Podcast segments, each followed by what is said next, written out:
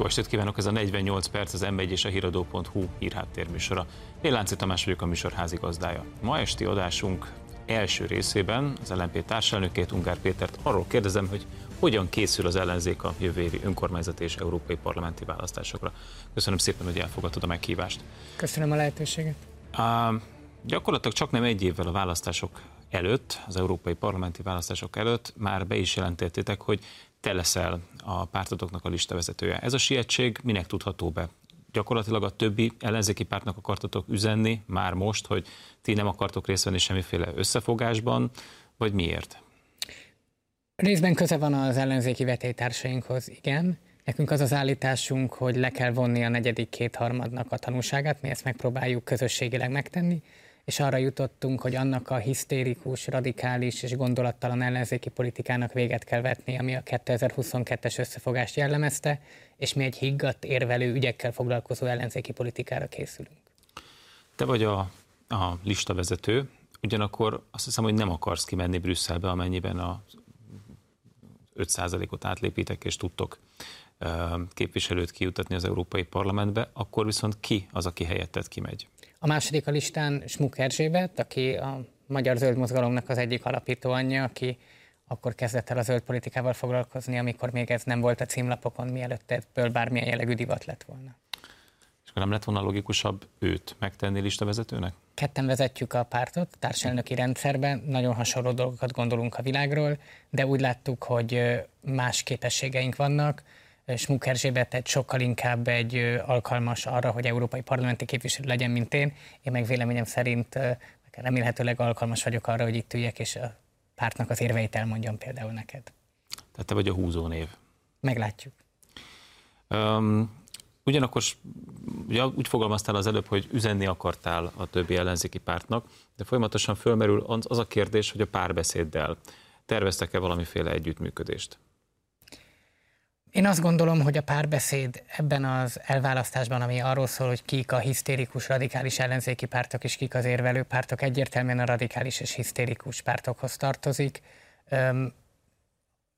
Csak egy példát mondjunk el, és nem annyira jó dolog ez a történelmi visszatekintés, de egy dolgot mondjunk el.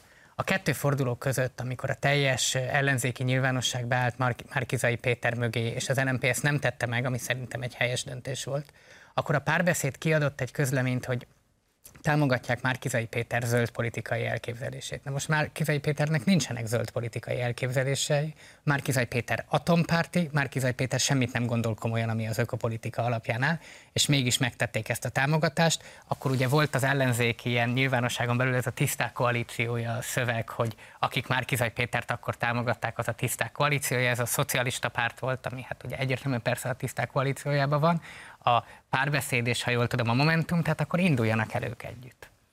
Ez a képlet azért ennél bonyolultabb, mert ugye nektek is valahogy el kell érni majd az 5%-ot. Azért a jelenlegi közvéleménykutatási adatok alapján ettől még inkább távolabb vagytok. Tehát inkább mondjuk egy 1-től 5-ig terjedő skálán ti inkább az 1-hez vagytok, az 1%-hoz vagytok közelebb. Az nem így van.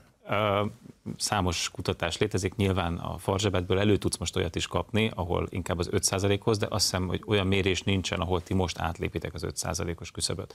Ez viszont azért mégiscsak ez egy veszély, ugyanis tulajdonképpen sokan tekintenek úgy erre a választásra, a jövő évi európai parlamenti és önkormányzati választásra, hogy egybe lesz megtartva, hogy ez egyfajta ilyen főpróbája vagy előválasztása a 26-os országgyűlési választásnak. Aki itt elbukik, rosszul szerepel, az tulajdonképpen már oda se állhat majd 26-ban a rajtvonalra.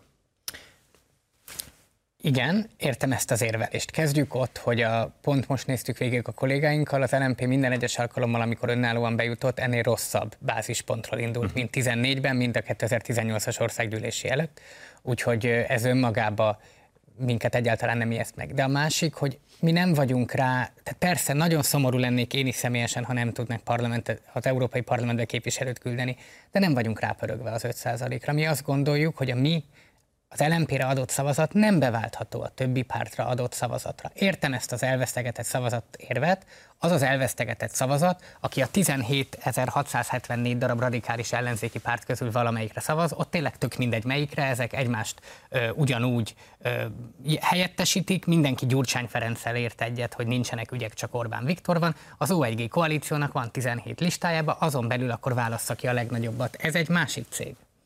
Ugyanakkor van, ha már céget említettél, van egy cég, aki ugyanezt a terméket árulja, amit ti, szintén zöld pártnak nevezi meg magát, ez maga ugye a Párbeszéd. Na most az egy 10 milliós ország vagyunk, mondjuk úgy, hogy azért a zöld ügyek bár kétségkívül kapnak napfényt, de azért nem a legkurrensebb témái jelenleg a magyar politikának, az embereket a megélhetési kérdések, infláció, háború, azért sokkal jobban érdeklik. Oda akarok kiukadni, hogy vajon ezen a piacon, amin ti árultok, és a Párbeszéd is nagyjából ugyanezzel a profillal utazik, vagy ugyanebben a profilban utazik, hogy ez így nem sok egy picit? Tehát, hogy nem lenne akkor észszerűbb együtt elindulni a két zöld pártnak? Megfér két dudás egy csárdában? Vegyünk egy példát, és szerintem egy konkrét szakpolitikai példán keresztül szépen látszik, hogy mi a különbség a radikális, hisztérikus ellenzék és az LMP a higgadt ellenzék között. Van most a vita Európában az Ukrajnából érkező gabonának importtilalmáról. Véleményem szerint például erre a kérdésre úgy kell rátekinteni, hogy amikor végig gondoljuk, hogy mi mit csinálnánk, hogyha valaha Magyarország vezetésében részt vennénk, hogy nem gondoljuk azt közben végig, hogy Orbán Viktornak hívják jelenleg a miniszterelnököt, hanem az ügyet magát nézzük meg. Azt látjuk, hogy a régiós országok szinte mindegyike egy állásponton van abba, hogy nem szabad hagyni, hogy az ukrán gabonát, ami amúgy zöld szempontból is egy probléma, mert sokkal alacsonyabb különböző környezetegészségügyi szabályoknak kell megfelelnie az ukrán gabonának, mint például a magyarnak, vagy az Európai Uniósnak. Tehát ezek az országok mind azt mondják, hogy nem szabad engedni az ukrán gabonának az importját. Tehát, ha jól értem, azért vagytok ukrán gabona ellenesek, mert hogy azok bizonyos növényvédelmi előírásoknak nem felelnek meg? Ez csak egy extra érv. Az érv az, hogy védeni kell a magyar piacot. Emellett van egy másik, szerintem azért az sem mindegy, hogyha mondjuk rossz minőségű élelmiszerrel fertőzzük a magyarokat, tehát ezt én így nem venném amúgy félváról, de ez egy másik érv, ez két különálló érv, aminek mind a kettőjét egyszerre gondoljuk, és arra akartam kiuttatni, hogy amikor mi azt mondjuk, hogy egyetértünk azzal, hogy tiltani kell az ukrán gabonának a magyarországi importját, akkor ezt úgy tudjuk megtenni, hogy közben Orbán Viktor neve a neuronjainkon, amikor ezt végig gondoltuk, nem jelent meg. A többi radikális ellenzéki párt, mind a 174 darab, az mindegyik csak úgy tudja végig gondolni, hogy jaj, mit mond erről Orbán Viktor, és szerintem ez a magyar politikának a halála, hogy minden ilyen kérdésben Orbán betegségben szenvedünk. És akkor ezt nevezitek ti tulajdonképpen konstruktív ellenzékiségnek. Hogy az ügyet nézitek, és nem azt, hogy a nagyobbi kormány, vagy a kormánypártok hogyan... De nem csak a Fidesz-szel kapcsolatban. Bejön egy törvényjavaslat, és mi úgy nézzük meg, hogy letakarjuk, hogy ki adta be, elolvassuk, mi a szöveg, és ha azzal egyetértjük, akkor támogatjuk, ha nem értünk egyet, akkor nem támogatjuk. Igen, most ebből én most előbb-újból a politológus, tehát ilyenkor mi szokott történni, gyakorlatilag azonnal megkapjátok az ellenzék többi pártjának a részéről, hogy Fidesz bérencek vagytok, akkor itt előhoznak mindenféle családi összefüggéseket, és így tovább, és így tovább. Tehát igazából a kérdésem az, hogy ez szerinted sikeres lehet, ez a fajta politizálás? Szerintem kormánypárti és ellenzéki magyaroknak egyaránt nagyon elegük van abból a gyűlöletkultuszból, ami a magyar politikát áthatja. Ahol egymást kell utálni, senkinek nem érthet egyet a másik álláspontjával semmiben, ezt a Fidesz is csinálja, a radikális ellenzék is csinálja, és ez nem tesz jót az országnak. Tehát ez nem tesz jót. Nem azért nem figyelik az emberek a belpolitikai híreket, mert nem érdekli őket az, ami a magyar közösséggel történik, hanem mert elegük van abból, ami Magyarországon politika címén megy. Egy példát hadd mondjak. 3 hónapon keresztül azon vitatkozott egy ország, hogy egy ferencvárosi padnak milyen a festése. Kit érdekel? Ez miért közügy? Miért fontos közügy, amikor reálbércsökkenés van, amikor magas az infláció, amikor 68 000 forint az ápolás? Rendben, de te is tudod, hogy amikor ugye a 9. kerület polgármester asszonya ezt a padot szivárvány színűre, tehát az LMBTQ-nak a színeire festi, azért ez egy szimbolikus üzenet, hogy ő egyébként mit gondol mondjuk a magyar családpolitikáról, általában mit gondol ember és ember közötti együttélésről, stb. Tehát, hogy ez önmagán túlmutat, nyilván nem csak egy padról van szó. Tehát ezt szerintem nem lehet azzal megkerülni, hogy ez csak egy pad, ez egy álvita, hiszen ez a vita zajlik tengeren, innen tengeren túl, és nagyon komoly összeütközések vannak. Ez egy valójában ennek a társadalompolitikai része tényleg egy komoly vita, ezzel egyetértek. Én csak azt mondom, hogy a szimbolikus vitákat úgy folytatjuk le, hogy a szimbólum részét lefolytatjuk a vitának, de a tartalmi részét nem.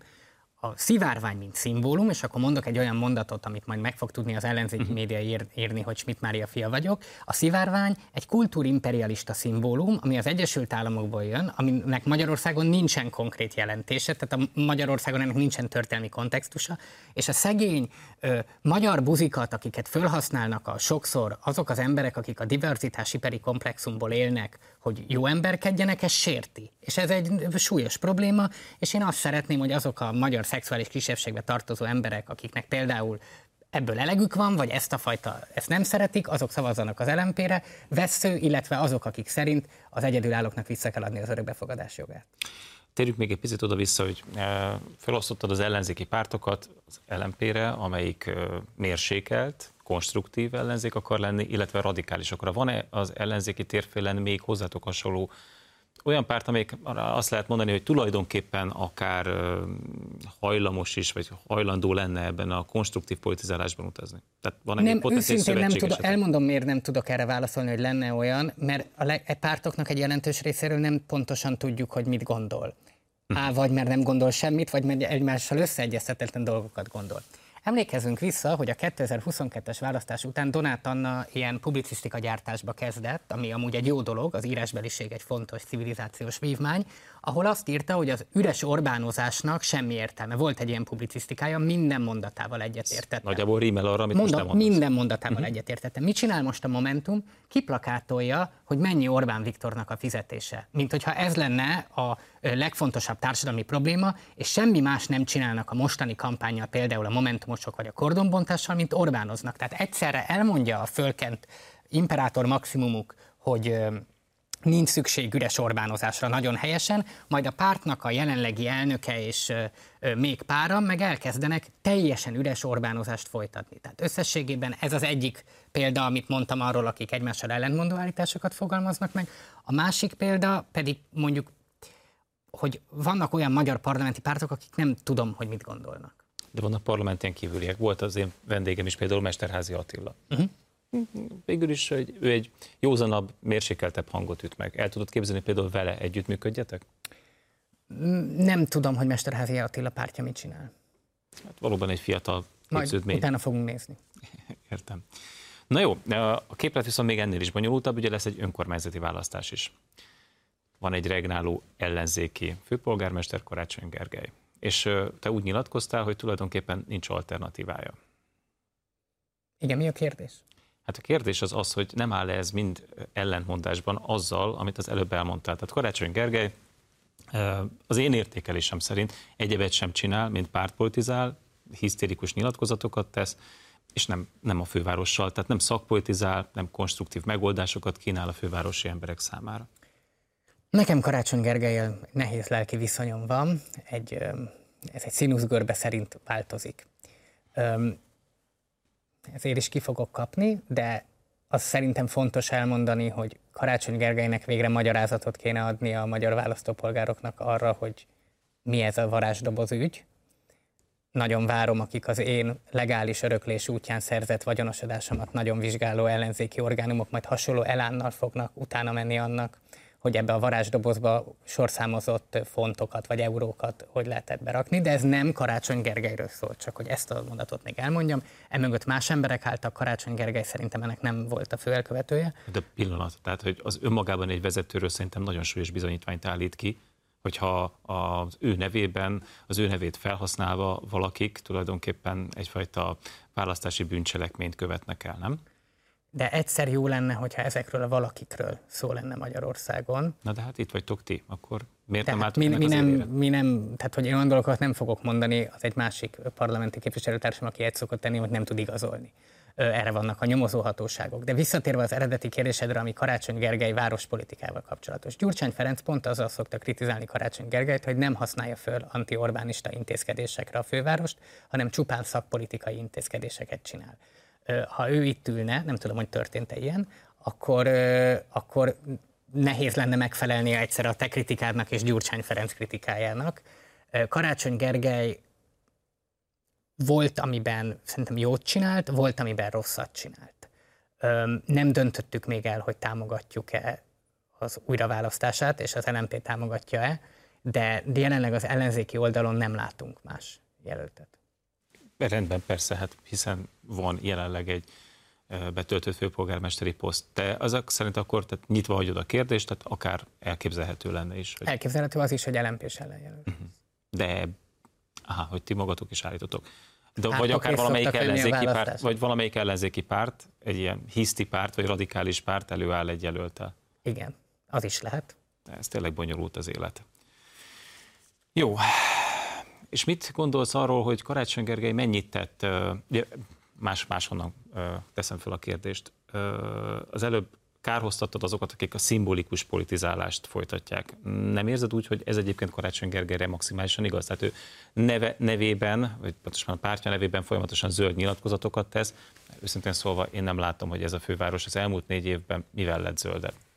Több dugót azt látok, és több pöfékelő autót, veszteglő autót. De ez egy nagyon-nagyon fontos kérdés, és térjünk rá ennek a szubstanciájára. Tehát van a kanadai miniszterelnök Justin Trudeau, ami a progresszív közegnek a legnagyobb sztárja. Kanadai zöld kollégáktól olvastam a hírlevelükbe pont most, hogy Justin Trudeau egy nap bejelentette a klímavészhelyzetet a kanadai parlamentbe, és másnap engedélyezett egy új gázvezetéket. Tehát 24 óra telt el a kettő között. Ez így van, igen. Én amikor ilyen szintű képmutatásba torkollik a zöld politika, azt én is nagyon kritizálom. Ennek a zöld politika képmutatásba torkollásának a legszebb példája a Coca-Cola nevű magyar cég, amely ugye, hogy visszatérjünk a padvitára, amely csókolózó férfiakat rakott ki a budapesti metróba pár évvel ezelőtt, elmondva, hogy milyen jó ember, közben a 6. éve egymás után a legnagyobb műanyag szennyező vállalat. Tehát értem ezeket a képmutatásokat, engem is zavarnak. Karácsony Gergely közlekedés politikában volt, amiben zöldített, ez egy tényállítás, ez nagyon nehéz kritizálni, és igenis van... Én azért ezt vitatom. Ez egy te állításod, én meg ezt azért szeretném challenge-elni. Azon túl, hogy intenzíven használták a sárga festéket az aszfalton, amivel bicikliutakat festettek föl, én nem nagyon látom, hogy mi más történt. Tehát, hogy hol történt itt bármilyen zöldítés. De a Karácsony Gergelynek a várospolitikai kérdéseit nem gondolom, hogy nekem tisztem mindegyiket megvédeni. Egy dolgot akartam mondani, a konszenzus irányába menjünk el, ahogy egy konstruktív ellenzéki tenné. Nekünk az a javaslatunk, hogy nem tudom, mikor voltál például te Varsóban, de a köztéri plakátozást érdemben korlátozni kell. Varsóban jelentősen korlátozva van Budapesthez képest a köztéri plakátozás. Ez nem egy közlekedéspolitikai intézkedés, így a zöldek nem akarják, hogy nagyobb dugó legyen itt. Azt akarjuk, hogy amikor az ember kimegy a városba, a személynek jobban essen, és ne a túlfogyasztásra való folyamatos felhívás legyen egy városnak a látképében, és szerintem ez egy olyan dolog, amivel jobboldali magyarok is egyet tudnak érteni.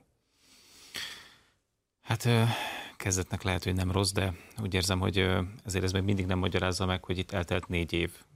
Tudom, hogy Karácsony Gergelyen-től kéne ezeket megkérdeznem, de hát mégiscsak könnyen lehet, hogy be fogtok állni mögé. De hogyha így történik, akkor majd végig lehet kérdezni, hogy Karácsony Gergelynek mennyiben valósult meg a programja, amit amúgy megfogalmazott az önkormányzati. Ez eléggé könnyen és gyorsan lezárható kérdéskör, tehát erre nem kell sok percet vesztegetni. De jó, értem. Lépjünk még egy picit tovább. A bal oldalon van egy ilyen lenyelhetetlen gombóc, ezt úgy hívják, hogy DK és Gyurcsány Ferenc. Mi most a viszonyatok a DK-hoz és Gyurcsány Ferenchez?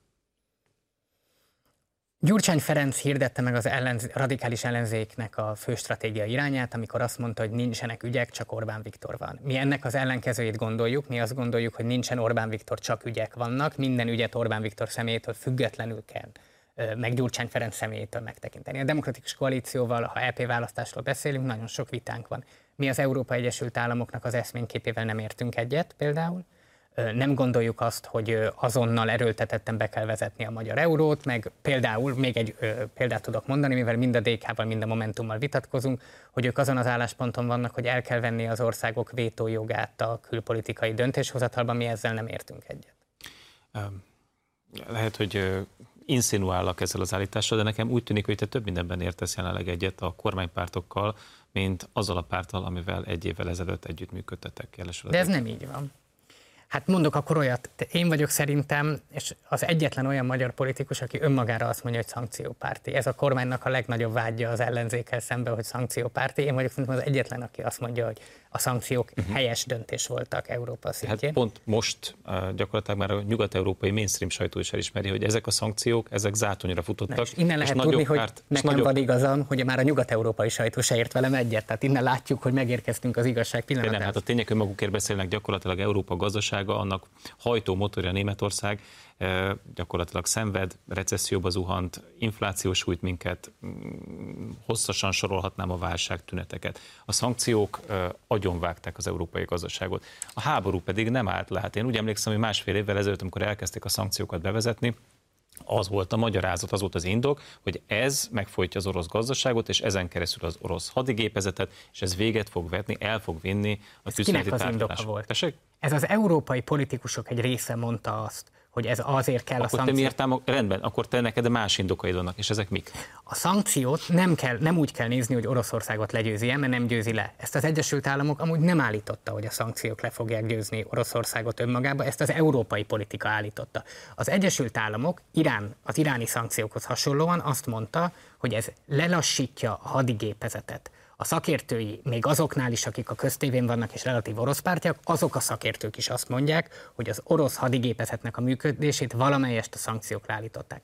Az a kérdésem, ha nincs szankció, akkor mi a válaszunk az Ukrajna elleni háborúra?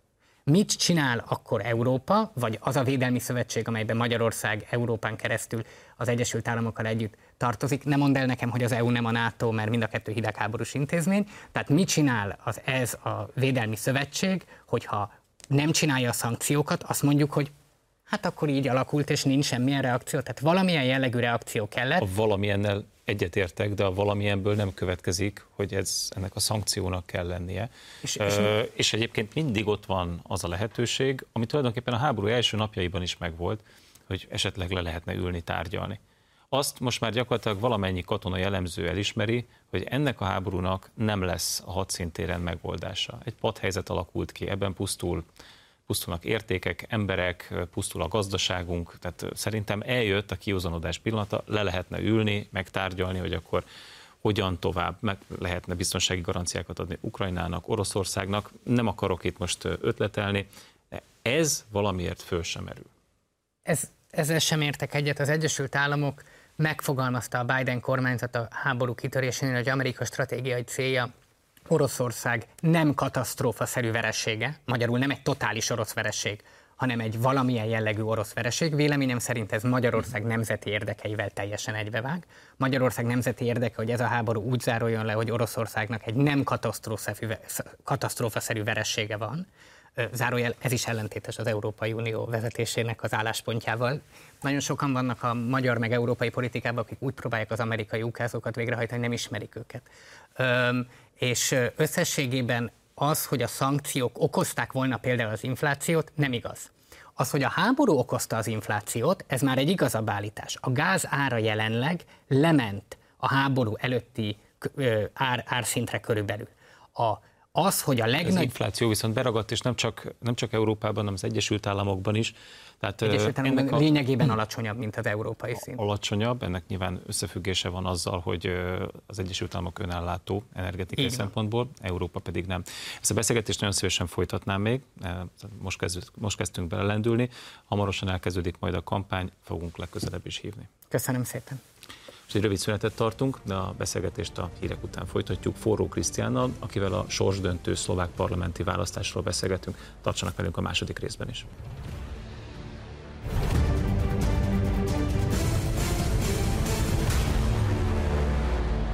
Folytatjuk a közélet legfontosabb témájával itt a 48 percben, Forró Krisztiánnal, a szlovákiai szövetség elnökével.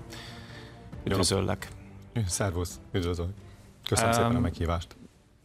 Meghívásodnak van egy nagyon egyszerű profán oka, szeptember 30-án Szlovákiában parlamenti választást tartanak. Ezt a választást szerintem már mindenki nagyon várja, hogy annak az elképesztő padhelyzetnek végre véget vessen, ami most már hosszú-hosszú hónapok óta uralja Szlovákiát, és ami lényegében megbénítja a szlovákiai politikai helyzetet. Nehéz időszakot élünk meg, van háború, háborús infláció, ilyenkor azért jó, hogyha van egy cselekvőképes kormány. Mi a, mondjuk úgy, először csak a magyar néző kedvéért, nézzük meg, hogy mi is zajlik most Szlovákiában. Mi a tétje ennek a választásnak magyar szempontból, közép-európai szempontból és magyarországi szempontból? Természetesen, ahogy említette az imént, a közösségünket és az egész országot sújtja ez a káosz, ami jellemezte az elmúlt 3,5 évet. Mi már tavaly szeptemberben azt mondtuk, hogy előrehozott választásra van szükség, ugyanis az a káosz az nem vezet sehová. Valóban az inflációval küzd az ország, a magas gázárakkal nincs még stabilizálva, egyre növekednek az élelmiszerárak, a jelzálog hitelek kamatai is nőnek, és erre sorra figyelmeztettünk. Mi azt mondtuk már tavaly szeptemberben, hogy előrehozott választásra van szükség. Nagyon sajnálom, hogy meg kellett várni azt, hogy bukjon a kormány, utána egy bukott kormány vezette, vagy egy megbízott kormány vezeti az országot, és ez a káosz tovább folytatódik sajnos. Ezt látjuk lépten nyomon.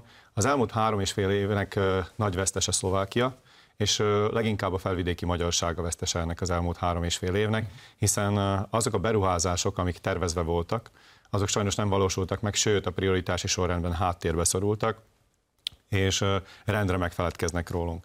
Egyre nyilvánvalóbb, hogyha a parlamentben nincs magyar érdekképviselet, akkor a szlovák pártok nem oldják a mi problémáinkat, nem segítenek rajtunk, sőt, a déli és kelet-szlovákiai régiókat rendre elhanyagolják, és ezen változtatni kell. Ez a tétje a szeptember 30-ai választásnak, és tulajdonképpen azzal, hogy ismét magyarok kerülnek a parlamentbe, azzal nem csak a felvidéki magyarok járnak jól, hanem tulajdonképpen a velünk együtt élő többi nemzetiség is az adott régiókban, hiszen ha jó lesz a magyaroknak Szlovákiában, akkor jó lesz a szlovákoknak is, a romáknak, és így tovább, fordítva nem biztos. Nézzük egy picit az esélyeket. Ugye ti deklaráltan, mint magyar párt indultok.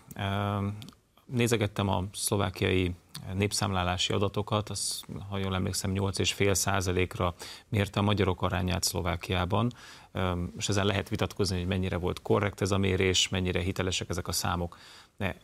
Pusztán csak ezt a 8,5%-ot nézve, egy 5%-os bejutási küszöböt, az mégis könnyen el lehet érni. Hogy álltok most ebben? Hogy áll a szövetség? Ez valóban így van, egy 8,5%-os közösségnek 5%-os parlamenti küszöböt megugorni, ez nem probléma, és ezért mondjuk azt, hogy történelmi lehetőség van. Ugyanis az elmúlt időszakokban mindig volt két olyan párt, amelyik magyarokat próbált megszólítani, és mindenki tudta, hogy mind a kettőnek van esélye.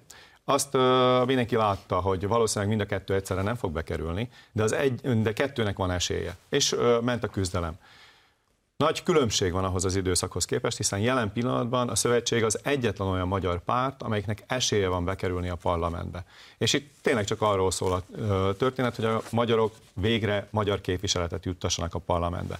Tehát a szövetségnek minden esélye megvan, hogy parlamenti párt legyen. Egyébként ezt már a mérések is mutatják, tehát egyre több mérés mutatja az Közvéleménykutató Intézet, hogy a szövetség a parlamentben lesz, tehát az 5%-ot megugorja. De egyébként megmondom őszintén, hogy én egy kicsit óvatos vagyok ezekkel a közvéleménykutató intézeteknek az eredményeivel, ugyanis a megyei választás, ami tavaly októberben volt, megmutatta azt, hogy mekkora erő van a közösségünkben. Hiszen a megyei választás után 54 megyei képviselője lett a szövetségnek, és ezáltal a legsikeresebb párt lett Szlovákiában megyei szinten. Hiszen a következő párt a sorrendben mindössze 20 megyei képviselővel rendelkezik. Tehát ez egy óriási siker volt, és akkor is a közvéleménykutató intézetek azt mutatták nekünk, hogy például Nagyszombat megyében a megyeelnök jelöltünknek 15%-ot jósoltak, több mint 20% lett az eredmény, és ugyanúgy Nyitra megyében a megyeelnök jelöltünknek 9% körüli eredményt jósoltak, ahhoz képest több mint 15% lett. Tehát látszik, hogy az intézetek rendre alulmérik a szövetséget, és ahogy említettem, ez a siker is mutatja, hogy a közösségünkben van erő, és van mire építenünk, és ezeknek a sikereknek köszönhetően megkerülhetetlen tényező lettünk az egyes megyékben, tehát Nagyszombat megyében, Nyitra megyében, Besztercebányában és Kassa megyében, és nem csak, hogy megkerülhetetlen tényezők lettünk, hanem az ottani megyeelnökök nagyon nagy örömmel beszélnek a szövetség képviselőivel, hiszen stabilitást tudnak biztosítani a megyei képviselőtestületekben. Mai időben, amikor Szlovákiában azt látjuk, hogy politikusok pofoszkodnak a nyilvánosság előtt és egyenes adásban, sőt rugdossák egymást, Ez a volt miniszterelnök és egy volt belügyminiszter. Így van. Tehát két kormánytag, volt kormánytag verekedett egymással. Tehát amikor ilyenek történnek az országban, akkor pont az a stabilitás, amit mi hozunk és hozni tudunk, az nagyon fontos. És egyébként a múlt is megmutatta azt, hogy amikor az egységes MKP bent volt a parlamentben és kormánytényező volt, olyan fontos pillanatoknál voltunk ott, és segítkeztünk, mint magyarok, mint például a Megyjárkorszaknak a megdöntése, vagy például az országnak az Európai Unióba való belépése, ott is nekünk is köszönhetően történt ez meg, ugyanúgy a NATO-ba való belépés is többek közt nekünk köszönhető. Tehát valóban a magyarok mindig az ország mérföldköveinél, fontos pillanatainál ott voltak és segítkeztek. Mindig a jó oldalon álltunk. Ennek ellenére most pedig azt tapasztaljuk, hogy ha nincs ott képviseltünk, akkor elfeledkeznek rólunk, egyszerűen úgy hálálják meg, hogy nem törődnek velünk. És ez nagyon szomorú. És ezen kell változtatnunk szeptember 30-án. Nézegettem, hogy mik a becslések, a különféle elemző intézetek becslései, arra nézve, hogy mennyi lesz a választási részvétel. Én úgy látom, hogy a szlovák társadalom, mint hogyha egyfajta apátiában lenne. Nem tudom, hogy ez a helyzetértékelés, ez így helytálló-e. Tehát milyen részvételi adatra számítotok? Magas lesz, alacsony lesz? Ez a csalódottság, ez nagyon látható. Ahogy említettem, az ország nagyon rossz helyzetben van.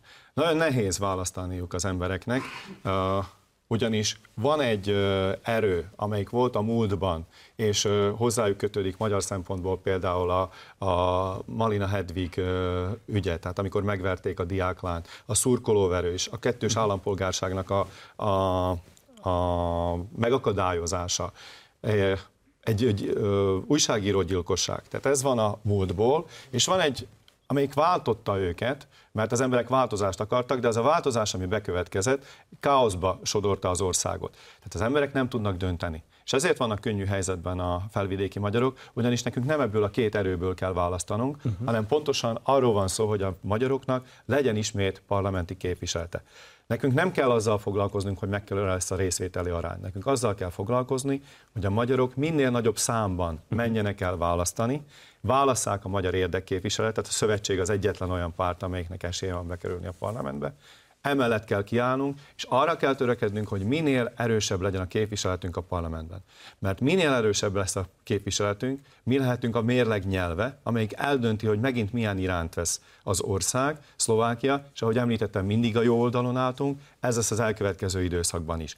Két dolog mentén fogunk mi partnereket keresni. Az egyik szempont az lesz, hogy minél jobb eredményeket tudjunk elérni a felvidéki magyarság érdekében, tehát mi több mint 1000 éve ott élünk, azt szeretnénk, hogy még 1000 év múlva is ott éljenek gyermekeink, unokáink, ezért megteszünk mindent, tehát ez az egyik szempont. A másik szempont pedig az, hogy azok a régiók, ahol mi élünk, azok végre kezdjenek el fejlődni. Mert azt látjuk, hogy például, ha csak néhány példát szeretnék elmondani, Szlovákiában jelen pillanatban 860 kilométernyi gyorsforgalmi út van, vagy autópálya. Ebből töredéke, 102 kilométer van az ország déli és keleti részeiben. De ugyanúgy folytathatnánk például a csatornahálózatokkal. Minél inkább megyünk keletre, azt látjuk, hogy a csatornahálózatok sűrűsége egyre kisebb. Zselíz környékén 22 településen például nincs sem csatornahálózat, sem ivóvíz.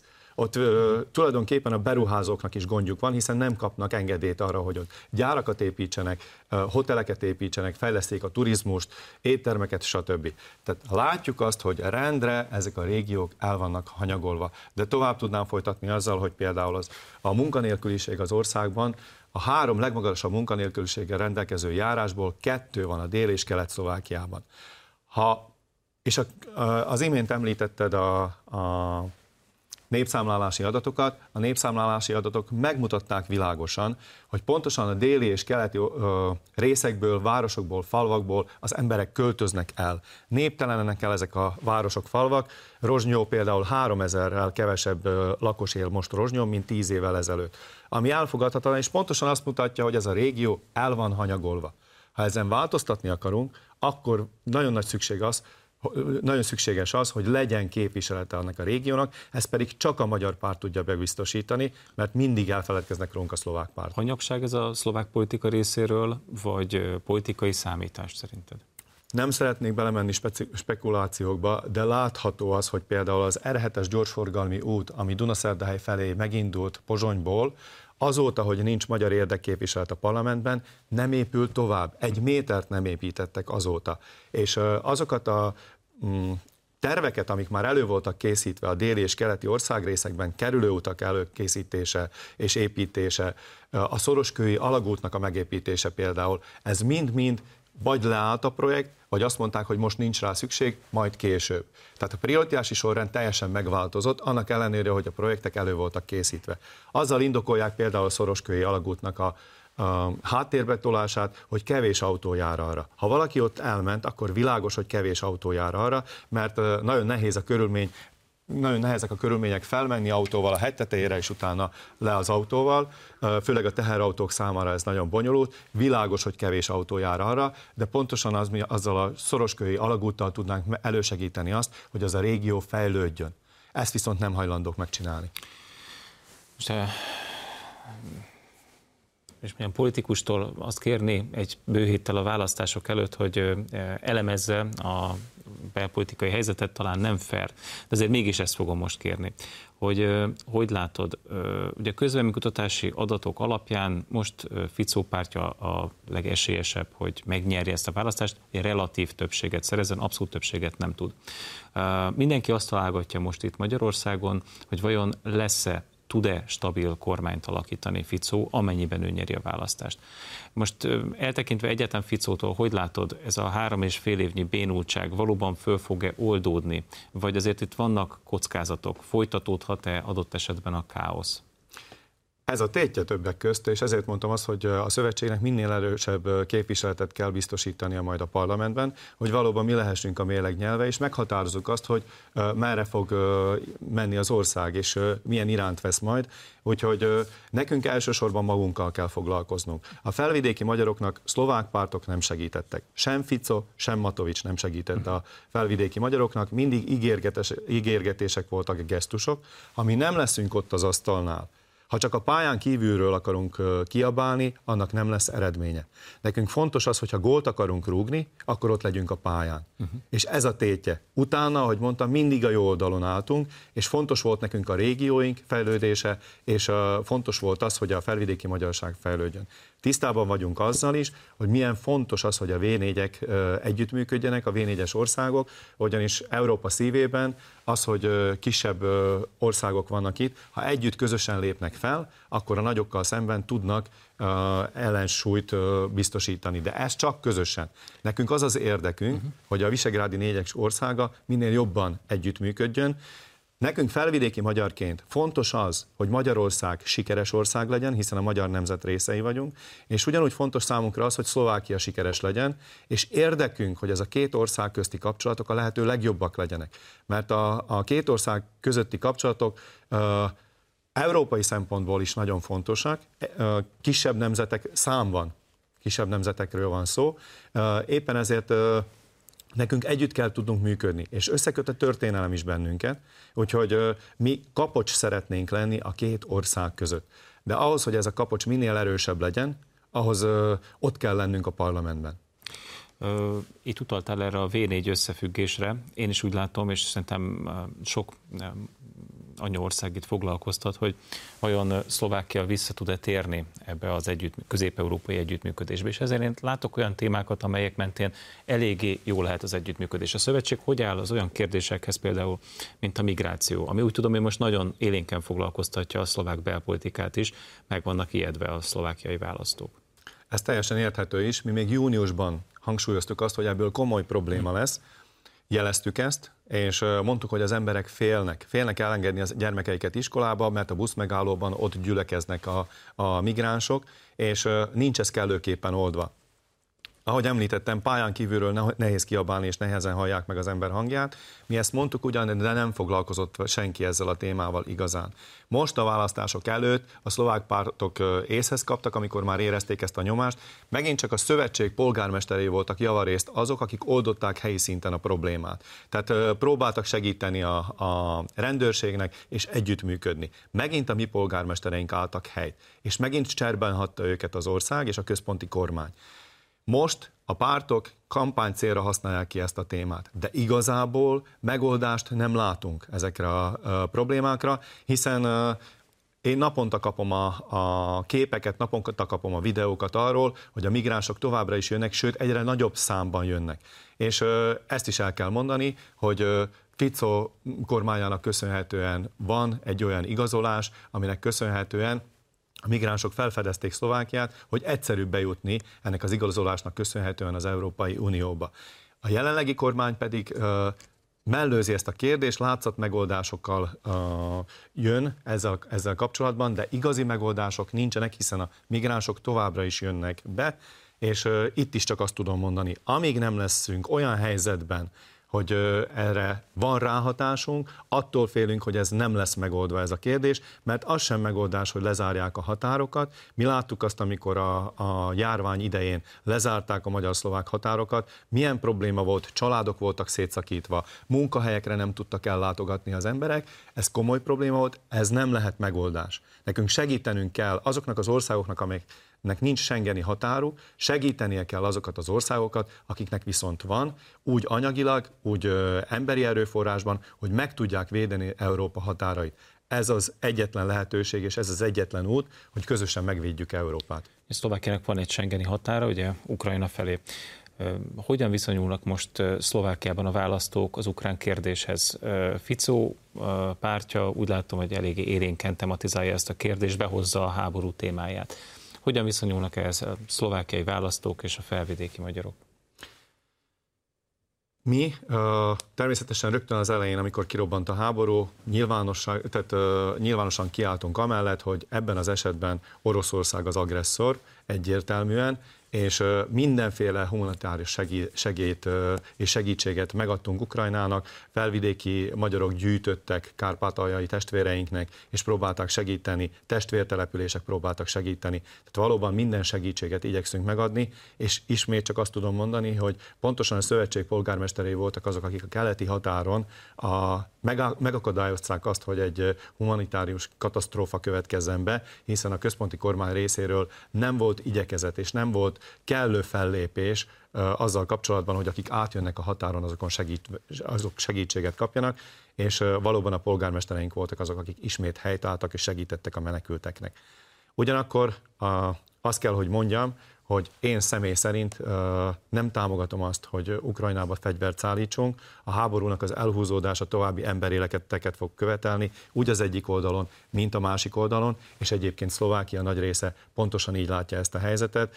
A háborúk mindig a béke tárgyalások során a tárgyalóasztalok mellett értek véget, és ez lenne a legfontosabb feladat, hogy minél előbb megkezdődjenek a béketárgyalások, és véget vessenek a háborúnak. Fegyverekkel a háború csak elhúzódhat. Van egy másik kérdés is, amiben úgy látom, hogy Szlovákia, Magyarország és általában a térség összes országának érdekazonossága áll fönn, ez pedig az ukrán gabona kérdés, ami most egy nagy vihart kavar. Látjuk, hogy Lengyelországban egy nagyon-nagyon komoly konfliktus alakult ki. Ugye egy tegnapi bejelentés szerint a lengyel kormány bejelentette, hogy leállítja a Ukrajna felé a fegyverszállítást, válaszol arra, hogy Ukrajna pedig gyakorlatilag továbbra is gabonával akarja elárasztani nem csak Lengyelországot, hanem az egész közép-európai térséget, illetve szankciókat helyezett kilátásba Lengyelországgal kapcsolatban, amiért az meg nem engedi be ezt az ukrán gabonát. Hogyan viszonyul ehhez a kérdéshez Szlovákia? Az importtilalom fönnmaradhat-e a választások után, és mit mond a szövetség? Én nagyon örülök neki, hogy ebben az esetben Szlovákia kiállt a gazdák mellett.